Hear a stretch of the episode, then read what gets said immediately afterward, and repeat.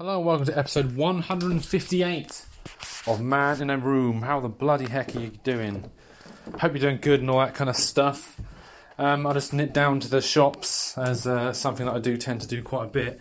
You know, being somebody who needs to buy things. Call me old fashioned, but I have to buy things occasionally.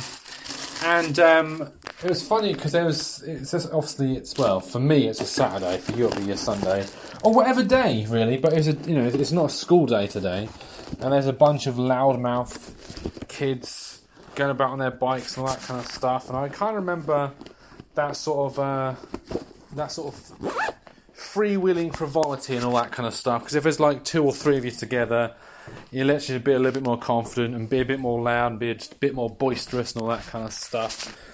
And I remember going around as a child, we'd like push over bins. We'd, I don't know, we'd, we'd get apples, we'd throw them into fields. Um, all that, you know, just sort of harmless stuff, really. That doesn't really mean anything. And, um, yeah, just, just simple, simple things. You know, lead a dog into a library, feed a newspaper to a goat. All that, all that kind of just silliness. And um, what was a which made me laugh because I remember we once did this thing where we were trying we were doing time trials uh, around my local village, and so the idea would be that we'd have the you know, just to see how how quickly we'd just have basically a race where we would go around the local village. But the thing was, is um, what wasn't taken into account was the fact that some people knew shortcuts and so on and so forth. And there's also an element of people not being 100% truthful when it comes to the route they took and all that, you know. So it didn't really work out too well, but I remember as a child very much so, and even you know, as an adult as well. My bike was my main form of transport, and like I say, to this day, it still is. Um, and uh, you know, there's something about when you're when you're young, your first proper mode of transport is a bike, and you're basically like, yeah, I can now go further away much quicker. And uh, it's it's it's mad, really, because like oh, this this independence, this independence you don't quite feel until you know you're much older when you're either able to get a moped or a car of some description, and uh, you know you can go further afield. You can start, you know, you can go further away. Less people know, you can, so you can start smashing windows and you know setting fire to like barns and so on and so forth. You know, we've all done it. Um, and then you, know, you sort of just go back and all that kind of stuff. But it's just really weird because I, I, heard when I was walking down down the road, all these kids were like yelling and screaming and all that kind of stuff. And like, yeah, and there's a fire engine. They're like, aha, let's let's go see what's happened. Let's go see what. Let's let's shout loudly about. Let's go see what happened because there is a fire engine there. There could be someone stuck. So there could have been an accident. There could have been a fire, someone might have perished, and all that. You know, they want to Snapchat it, don't they? They want to Snapchat it. They want to TikTok it. They want to do all that stuff. You know, get you know get their their followers informed of what the heck is going on. You know, and um, it's really funny though because there's a very specific moment that really sort of made me smile because even to this day I'm plagued with this occasionally, but obviously as an adult I know how to sort the problem out.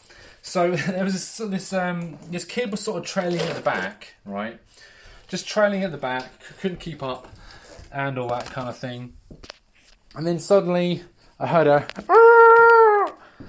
because they they've obviously they've got wheel uh, their, their their brakes are squeaky. They've got squeaky brakes, like proper shrill squeaky brakes.